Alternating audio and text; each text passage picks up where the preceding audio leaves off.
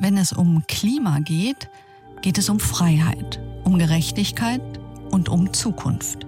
Das Bundesverfassungsgericht hat klargestellt, unsere Freiheit, unser Lebensstil von heute darf nicht auf Kosten der Freiheit unserer Kinder und Kindeskinder gehen. Also wurde das deutsche Klimaschutzgesetz nachgeschärft. Jede neue Bundesregierung muss sich daran halten. SWR 1 Weltwunderkugel. Der Klimapodcast. Vor uns liegen große Aufgaben. Wir müssen weg von CO2-Emissionen, weg von der Kohle, Gas, Öl, brauchen neue Energiequellen für Industrie, Autos und Wohnungen. Landwirte müssen sich auf mehr Nachhaltigkeit umstellen und wir alle auf weniger Fleisch.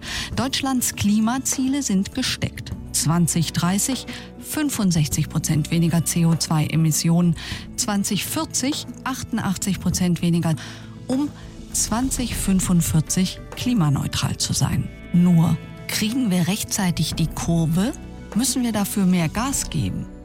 Darum geht's heute und wir hören dazu Lücke Rechtenwald, der sich für mehr Klimaschutz die Hilfe der Verfassungsrichter geholt hat. Raul Semmler von Extinction Rebellion, der mit friedlichem Ungehorsam wachrütteln will. Die Studentin Kirstin Bekers mit Erfahrungen aus dem Modellprojekt Bürgerrat Klima ich bin Christiane von Wolf, Redakteurin bei SWR1 Baden-Württemberg. Und durch die Folge gehe ich heute mit Patrick Reichen, Volkswirt, Politologe und Direktor der Denkfabrik Agora Energiewende. Hallo, Herr Greichen. Ja, hallo. Sie haben zusammen mit zwei weiteren Denkfabriken ein Klimaschutz-Sofortprogramm entwickelt für die ersten 100 Tage der neuen Regierung. Erklären Sie es uns. Naja, wir haben in den letzten Jahren immer so ein bisschen Klimaschutz gemacht. Ja? Gerade so, dass die CO2-Emissionen, die klimaschädlichen, immer so ein bisschen gesunken sind. Äh, konkret 14 Millionen Tonnen im Jahr, aber die Zahl ist jetzt nicht so relevant. Sondern wenn man jetzt guckt, was nach dem Bundesverfassungsgerichtsurteil unsere Aufgabe ist und das umrechnet in Zahlen, dann brauchen wir eine dreimal so hohe CO2-Minderung pro Jahr. Das heißt, in allen Bereichen Verkehr, Gebäude, Gebäude, Energie, brauchen wir eine Verdreifachung der Geschwindigkeit und das sofort. Äh, deswegen unser Vorschlag für ein 100-Tage-Programm. Jetzt sind ja die Zahlen eigentlich bekannt. Woher kommt jetzt das Zögerliche der Politiker? Also ist es eine Angst vor den Wählern oder warum sprechen viele auch viel lieber von Klimawandel, was ja eher gemächlich klingt, als zum Beispiel von Klimakrise? Ja, es wird Veränderungen geben und ich glaube, dass das äh, genau die Angst ist, vor die Wählerinnen und Wähler zu treten und diese Veränderungen anzukündigen. Also wir wissen und alle, die da mit den Zahlen halbwegs vertraut sind, dass nach 2030 in Deutschland kein Kohlekraftwerk mehr laufen kann. Und dann muss man aber natürlich jetzt in die Kohleregion gehen und sagen, unser vor zwei Jahren ausgehandelter Kompromiss mit 2038 Kohleausstieg, der ist zu spät. Das kommt jetzt acht Jahre früher. Lasst uns gemeinsam das planen. Und diese Ehrlichkeit kurz vor der Wahl, die haben eben leider nicht alle. Wir kommen auf früheren Kohleausstieg noch zu sprechen. So insgesamt betrachtet, Ihr 100-Tage-Programm für die Regierung auf einer Skala zwischen 1 und 10. Sagen wir 1 für wenig ambitioniert, 10 für maximales Engagement. Wie tough ist Ihr Programm? Also ich würde denken, wir sind bei 8 bis 9. Es gibt natürlich gerade auch die Fridays for Future Bewegung, die noch mehr fordert, die dann wahrscheinlich so das obere Ende der 10 markiert. Unser Klimaschutzgesetz hat inzwischen klare Etappenziele. Erreicht haben das neun junge Leute. Sie haben vor dem Bundesverfassungsgericht ihr Recht auf eine menschenwürdige Zukunft eingeklagt. Und die Richter haben ihnen Recht gegeben. Die Regierung musste nachbessern. Einer der Jungen ist Lücke Rechtenwald, 19 Jahre alt. Er wollte, dass wir uns duzen. Sein Zuhause ist die ostfriesische Insel Langeoog. Da lebt die Familie seit Generationen und betreibt ein Biohotel und auf einer Düne ein Biorestaurant 40 Meter vom Strand entfernt. Lücke kann vielleicht hier nicht mehr für immer leben und arbeiten, denn Langeoog verändert sich. Sturmfluten nehmen zu, der Meeresspiegel steigt und die natürlichen Trinkwasservorräte im Innern der Insel drohen zu versalzen. Beinahe jedes Jahr treten die Sturmfluten früher ein und es ist auch so, ähm, Du hast es ja mit dem Trinkwasser angesprochen. Also wir haben auf Langeoog eine Trinkwasserversorgung durch inseleigene Süßwasserquellen, also wo dann quasi das Regenwasser durch die einzelnen Sedimentschichten gefiltert wird und sich dann in dieser Süßwasserblase sammelt. Und äh, die Hauptsüßwasserlinse ist halt auch relativ nah am Meer auch. Und da ist es nun so, dass wir quasi nur einen Schutz aus Dünenketten davor haben. Und man hat äh, schon seit zig Jahren immer Verstärkungsmaßnahmen für die Dünen äh, durchgeführt. Mein Vater hat mir erzählt, damals, wo er noch jung war, wurde das circa alle fünf bis zehn Jahre gemacht. Und nun ist es so, dass das mittlerweile eigentlich jährlich durchgeführt wird. Das heißt, da wird jedes Jahr dann mit äh, Riesengerät und Bulldozern und Baggern und den Pumpschiffen, die dann quasi vor der Küste liegen und diesen Sand anpumpen, der dann von den Baggern und Bulldozern verteilt wird, um die Dünenkette wieder zu verstärken. Das ist ja eigentlich ein Irrwitz, nicht? Also das kostet das Land Niedersachsen sicherlich äh, jede dieser Aktionen mehrere Millionen Euro, mittlerweile jährlich. Aber ich sag mal, irgendwann ist ein natürlicher Punkt erreicht, da kann man den Deich nicht mehr höher bauen oder die Düne nicht mehr weiter ausbauen. Und das finde ich irgendwo ist sicher ein guter Ansatz, allerdings sicher auch nicht der richtige, nur Maßnahmen dagegen zu treffen und nicht die Ursachen zu bekämpfen. Jetzt haben ja Ende April die Verfassungsrichter euch Recht gegeben. Wir haben jetzt seitdem ein verschärftes Klimaschutzgesetz, also mit klaren Etappenzielen, bis wann Deutschland in welchen Bereichen wie viel CO2-Emissionen einsparen muss, damit wir dann 2045 tatsächlich klimaneutral sind. Viele sprechen von einem historischen Urteil.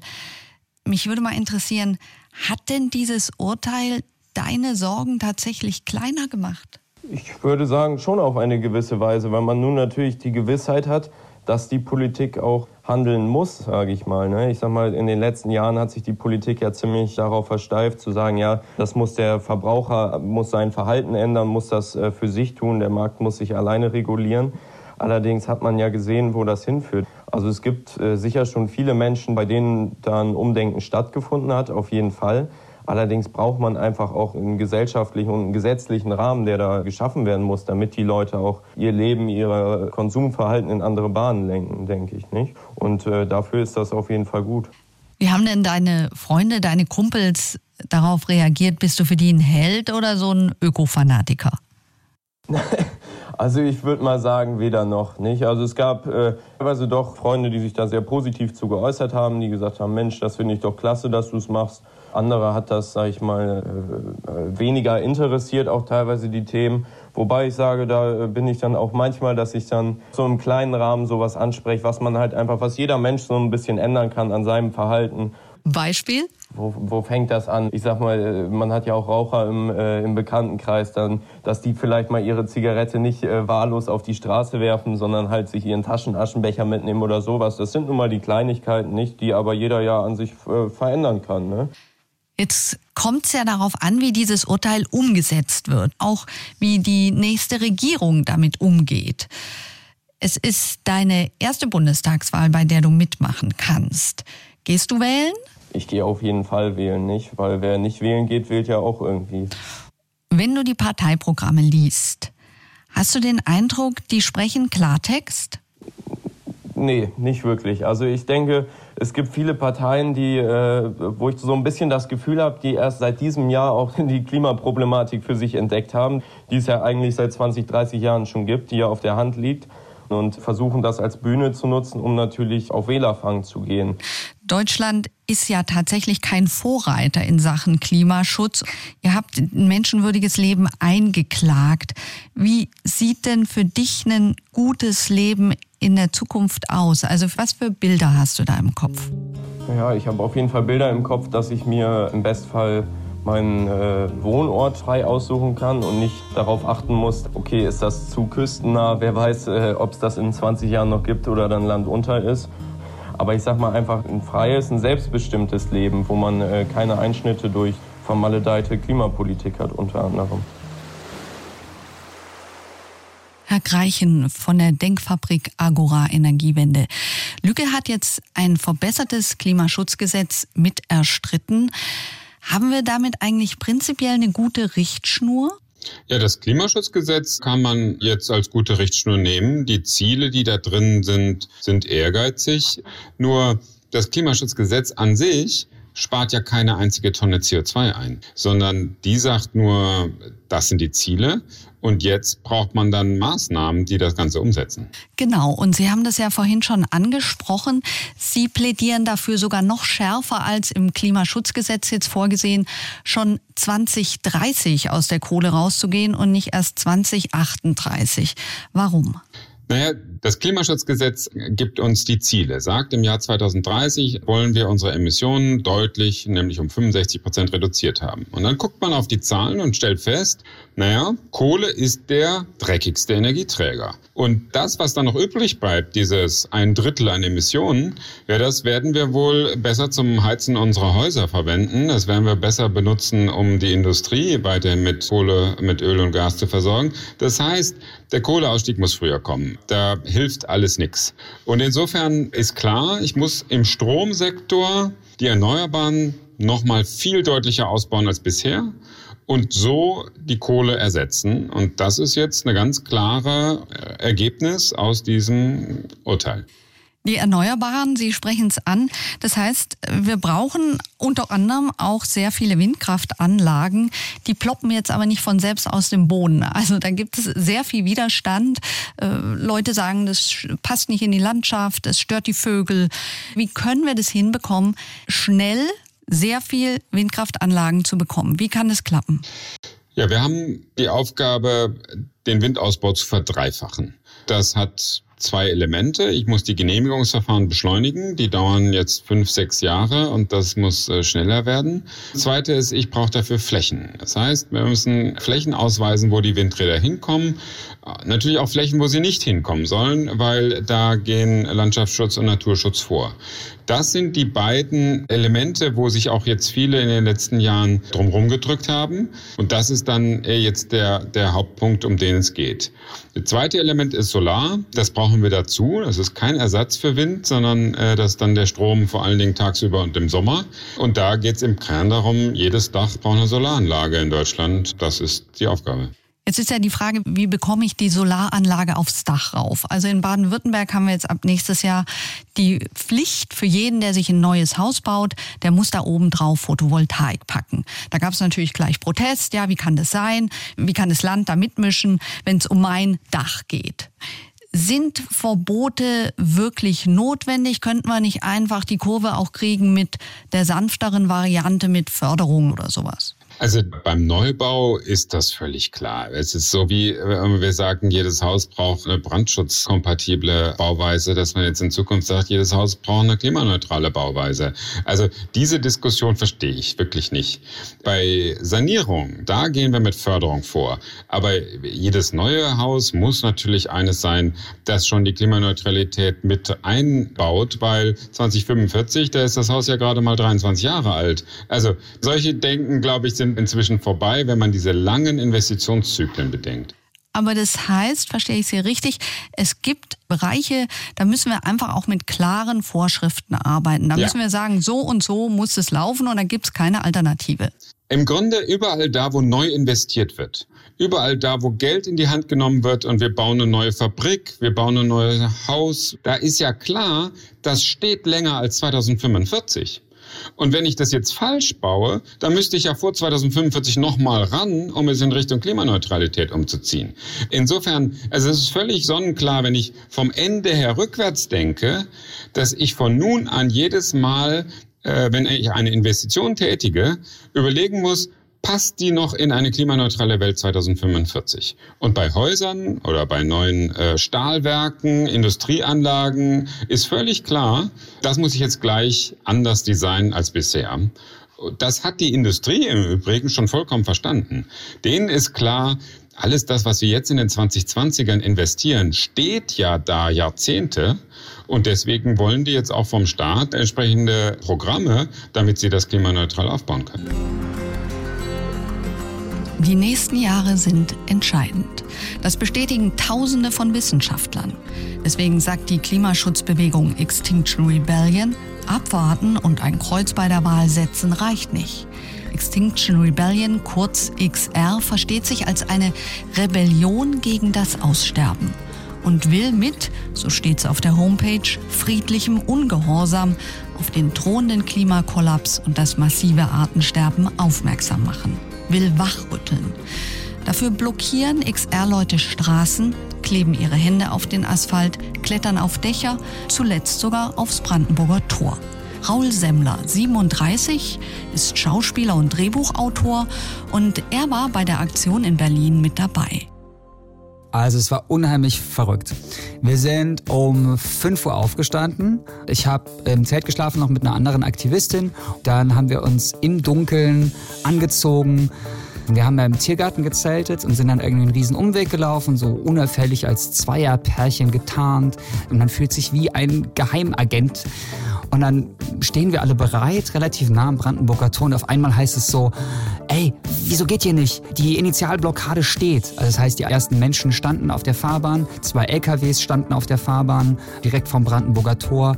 Und dann geht irgendwie so hinten im LKW geht die Laderampe auf und dann kommen irgendwie so Tripods raus. Und das sind einfach so drei lange Baugerüststangen, drei Meter groß, zusammen verbunden mit Seilen mussten auch die Schaukel dran machen, weil da ist ganz oben in der Spitze eine Schaukel drin, damit sich ein Mensch draufsetzen kann. Und damit war dieser Tripod gesichert. Weil dann kann nur so ein Höhenrettungsteam mit einem Kran ankommen und muss den Mensch da erstmal rausbefreien. Und das dauert halt Stunden. Genau, und dann habe ich auf einmal gesehen, irgendwie oben auf dem Brandenburger Tor sind auf einmal Leute und haben irgendwie so grüne Pyros und es war so abgefahren. Ich musste erstmal irgendwie so eine kleine Runde um diesen Platz drehen und, und einfach kurz jauchzen, weil wir sind einfach gerade mal auf dem Brandenburger Tor und sagen einfach mal ganz oben demokratiemäßig so, Leute, so geht es nicht. Ich stelle mir diesen friedlichen Ungehorsam auch ähm, ein bisschen vor wie eine Gratwanderung. Fällt es manchmal schwer? Meine Grenze ist auf jeden Fall mein, mein Credo, wie bei uns bei XR, ist einfach friedvoll und gewaltfrei.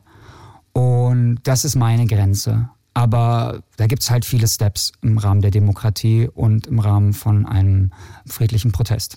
Wie werdet ihr denn wahrgenommen? Also von Polizei oder Autofahrern, die ärgern sich doch vielleicht einfach nur. Die einen, weil ihr ihnen die Straße versperrt, die anderen, weil sie euch wegtragen müssen, die Polizisten.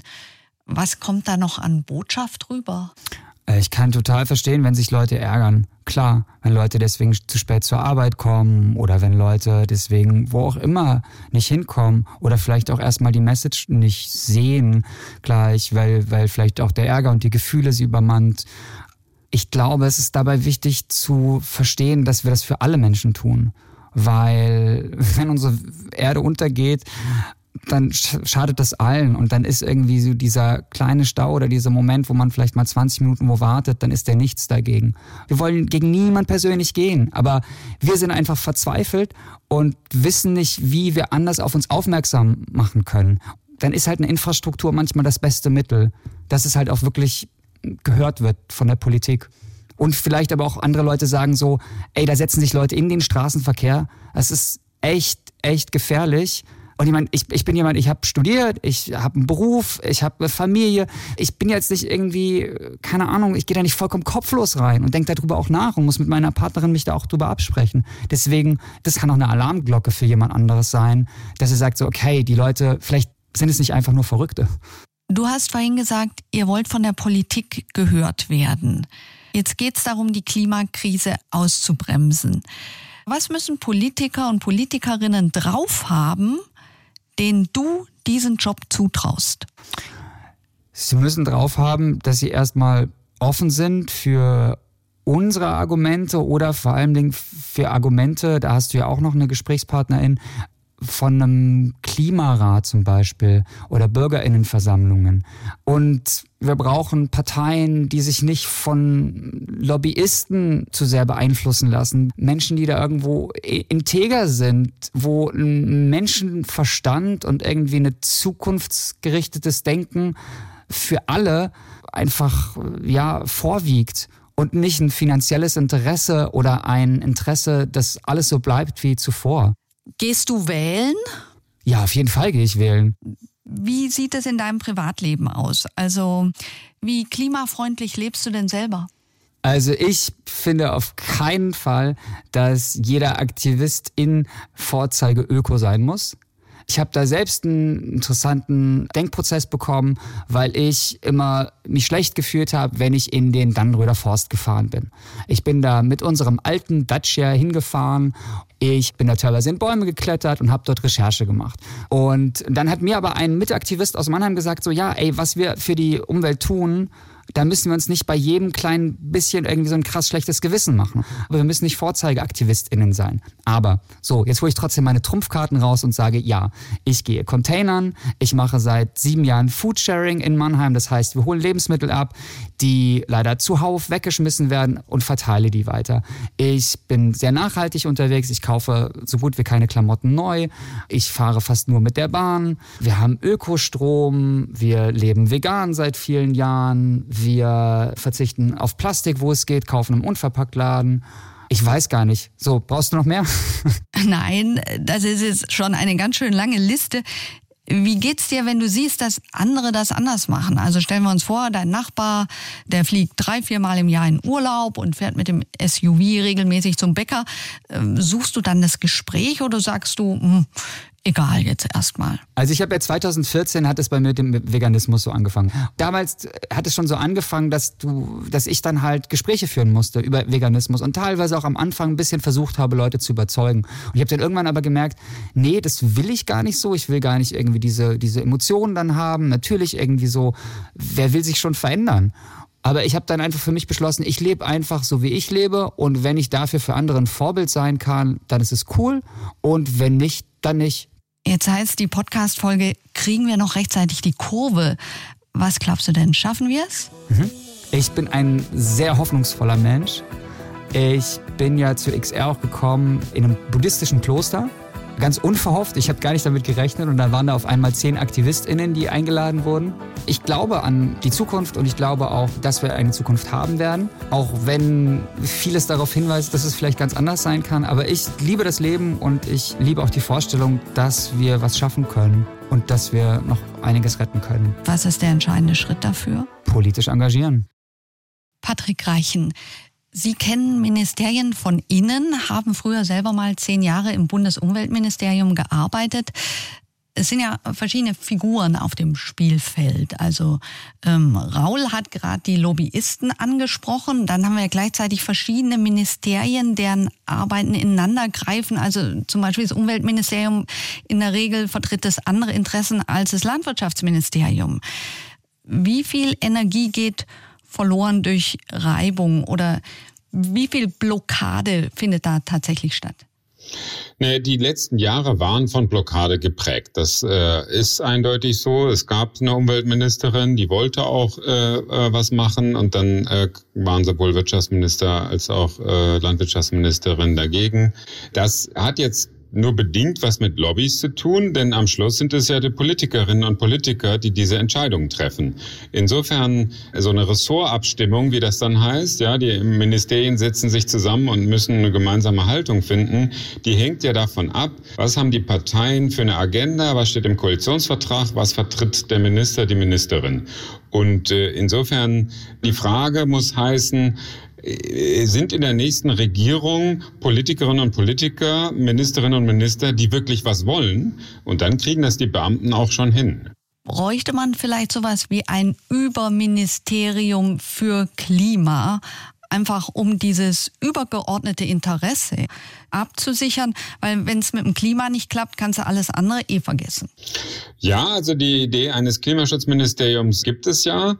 Der Punkt ist halt, äh, dass ich dann aber ja Maßnahmen in den einzelnen Sektoren machen muss. Also das heißt, ich muss überlegen, wie mache ich das äh, in der Energiewirtschaft, um die Erneuerbaren voranzubringen. Ich muss überlegen, wie mache ich das im Bausektor, damit alle Häuser saniert werden.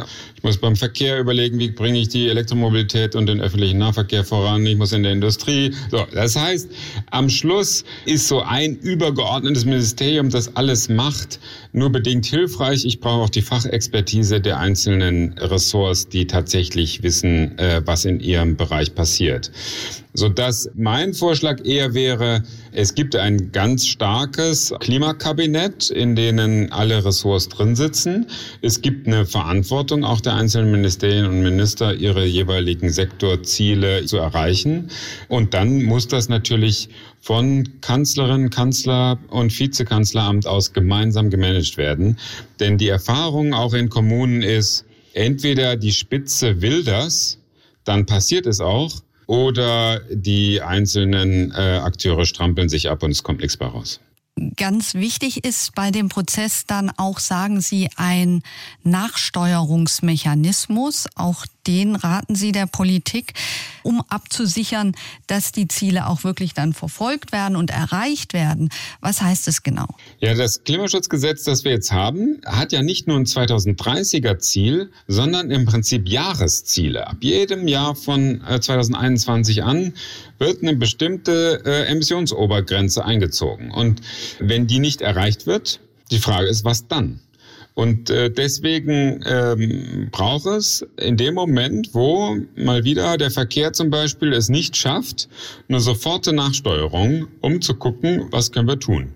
Was wir vorgeschlagen haben, ist, dann muss eben auch der CO2-Preis in diesem Sektor steigen, automatisch. Es sei denn, der Minister, die Ministerin kommt mit einer anderen Idee um die Ecke. Das ist so ein kleiner quasi sozusagen Drohmechanismus, dass da auch tatsächlich was passiert. Sie haben jetzt gerade den Verkehrsbereich angesprochen. Also dieses Jahr äh, halten wir ja da unsere Emissionseinsparungen, die eigentlich sein müssten, auch voraussichtlich nicht ein. Man stünde besser da, wenn man jetzt zum Beispiel ein Tempolimit eingeführt hätte auf den Autobahnen mit 130 und 30 innerorts. Aber darüber darf man gar nicht diskutieren. Also es ist so ein heißes Eisen, da gehen die Gemüter so hoch. Ja, wie machen wir das in Zukunft, als wenn Gemüter hochgehen? Ja gut, also Gemüter gehen bei vielen Themen hoch. Am Schluss ist die Politik in der Verantwortung zu entscheiden. Und ein Satz vielleicht nur zum Thema Tempolimit. Da sind wir ja schon in einer Sondersituation. Ne? Alle Nachbarn um uns herum haben Tempolimits. Äh, äh, die gesamte Welt hat das, nur Deutschland nicht. Natürlich äh, würde das nicht nur Emissionen senken, sondern auch Leben retten. Insofern, ja, wahrscheinlich wäre das einmal ein großer Aufreger.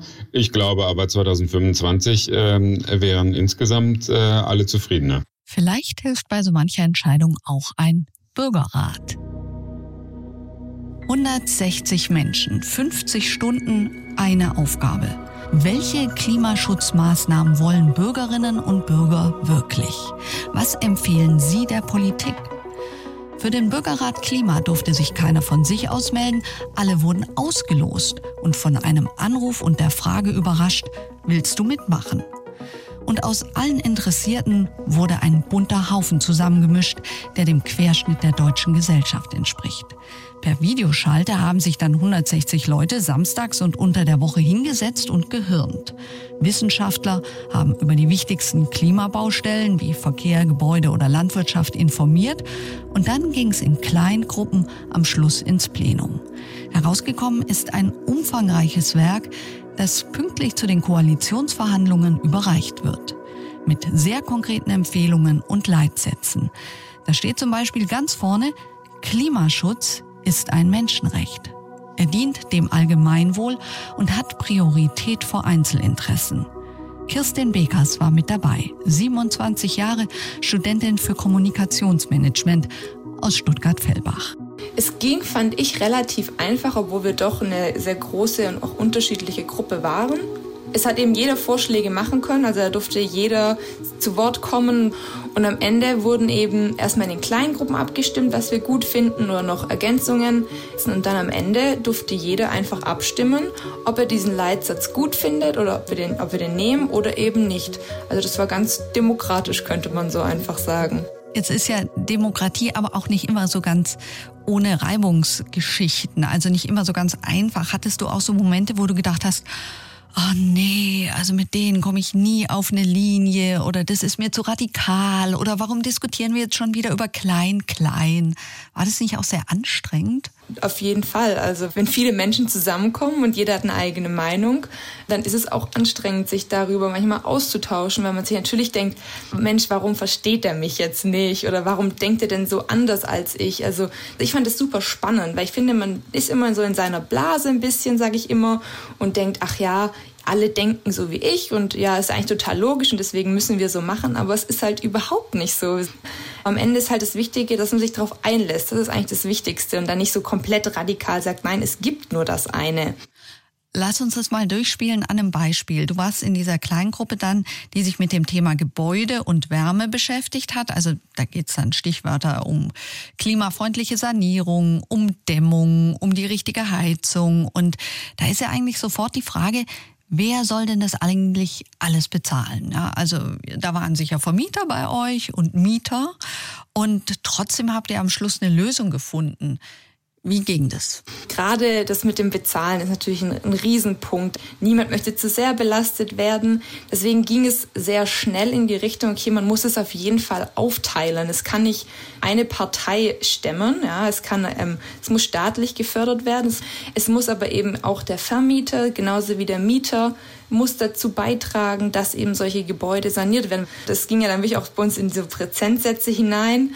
Das war auch wirklich immer ein großer Punkt, dass wir schauen, es muss ein fairer Wandel sein, ein sozial gerechter Wandel. Was mir aufgefallen ist, viele Empfehlungen von euch gehen in die Richtung mehr Information und mehr Transparenz. Also es soll zum Beispiel eine bundesweite Informationskampagne geben, in der eben jeder informiert wird, wie das überhaupt funktionieren kann mit Gebäudesanierung. Dann soll es in jeder Kommune Modellhäuser geben, wo man sich anschauen kann, wie sieht es am Ende aus. Sanierungsampeln, Heizungsampeln, damit man einen Durchblick hat, wo stehe ich denn eigentlich gerade in der Wohnung in der ich lebe. Information und Transparenz, würdest du sagen, ist es vielleicht auch so euer gemeinsames Aha-Erlebnis gewesen? Wenn man mehr weiß, kann man sich auch leichter einigen? Ja, definitiv. Also wir hatten natürlich jetzt das Glück, ja, wir haben von Experten sehr, sehr viel mitgeteilt bekommen und sehr viel Wissen aufbauen können. Aber das hat ja sonst jeder normale Bürger eigentlich nicht. Und der große Punkt bei unserem Gebiet, also Gebäude und Wärme, war, es gibt schon sehr viel. Also es wird schon sehr viel gefördert auch, ja, vom Bund und vom Land, was so Sanierungen angeht. Und viele haben gesagt, ja, das wusste ich ja noch gar nicht, dass man da auf jeden Fall ansetzen muss. Jetzt ist ja Wissen das eine, also das ist etwas, äh, eine kognitive Leistung, die wir dann letztendlich vollziehen. Gleichzeitig kann das ja auch Angst machen. Also wir sollen unheimlich viel verändern oder müssen unheimlich viel verändern. Also andere Autos fahren, weniger Fleisch essen, anders heizen, weniger Beton verbauen und so weiter und so fort. Hast du auch sowas wie Angst gespürt bei euren Beratungen? Ja, also definitiv hat man Höhen und Tiefen gehabt in der ganzen Zeit. Also man war, glaube ich, am Anfang total euphorisch und hat gedacht, wow, wir können jetzt auch richtig was bewegen und was machen. Und dann manchmal, umso mehr man erfahren hat, umso mehr man gelernt hat, was, was man eigentlich alles machen muss, wie groß eigentlich diese Aufgabe ist, die vor uns liegt. Und dann hat man gedacht, so, nee, oh, das schaffen wir doch nicht. Also das kam auf jeden Fall, dass alle sagten, nee und wie und die Ängste sind da. Und das ist auch sowas, dass man sich manchmal denkt, man selber kann doch gar nichts machen. Und das stimmt eben nicht. Man kann was machen und man kann es versuchen. Ja, euer Gutachten wird ja der neuen Regierung, die wir jetzt wählen, demnächst im Herbst übergeben. Was erhoffst du dir? Was erwartest du von der Politik? Wie soll die damit umgehen? Was ich mir auf jeden Fall erhoffe, ist, dass sie sich angucken. Das haben ja alle Parteien versprochen. Wir haben ja mit denen auch gesprochen. Die waren mal bei einer Sitzung dabei. Und dann können dann sich nochmal Wirtschaftswissenschaftler und Klimapolitiker alle zusammensetzen und da dann das richtige Modell finden. Aber einfach diese ganzen Punkte, das ist auf jeden Fall ein guter Anfang. 2045, jetzt, da wollen wir ja klimaneutral sein. Jetzt sind wir alle keine Hellseher. Was glaubst du aber? Ich würde auch dir gerne die Frage stellen, kriegen wir die Kurve noch rechtzeitig? Ich hoffe es. Also ich weiß es nicht. Ich kann es wirklich nicht sagen. Und da bin ich dann doch mehr der Pessimist, weil ich mir denke, hm, es ist schon viel, aber ich hoffe es einfach sehr.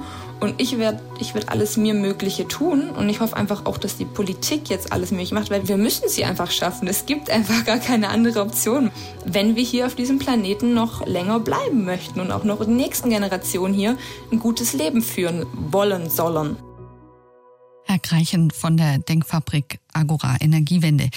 Ihr Programm für Politiker und die Empfehlungen des Bürgerinnen und Bürgerrats. Gibt es da viele Überschneidungen oder ist es was völlig anderes? Da gibt es sehr viele Überschneidungen. Wenn man sich das anguckt, dann äh, ist der Bürgerinnenrat an ein, zwei äh, Elementen, äh, würde ich sagen, sogar noch ein Tick ehrgeiziger als wir, aber insgesamt ist eine hohe Deckung.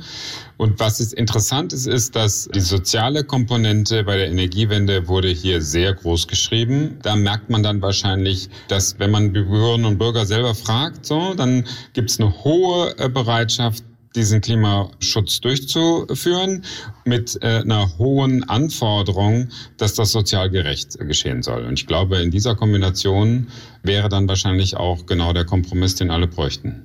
Also das heißt, von der sozialen Gerechtigkeit hängt letztendlich ab, ob wir Mehrheiten finden, die diese ganzen Maßnahmen dann auch mittragen. Ja, also ich habe mir jetzt tatsächlich mal nochmal angeguckt, was denn im Ge Bereich Gebäude da empfohlen wurde, wo ja auch hier jetzt gerade äh, die Kollegin das erzählt hat. Und da sagen sie, gut, alle Häuser müssen saniert werden, das kostet Geld. Und die Aufteilung dieser Gelder machen wir wie folgt.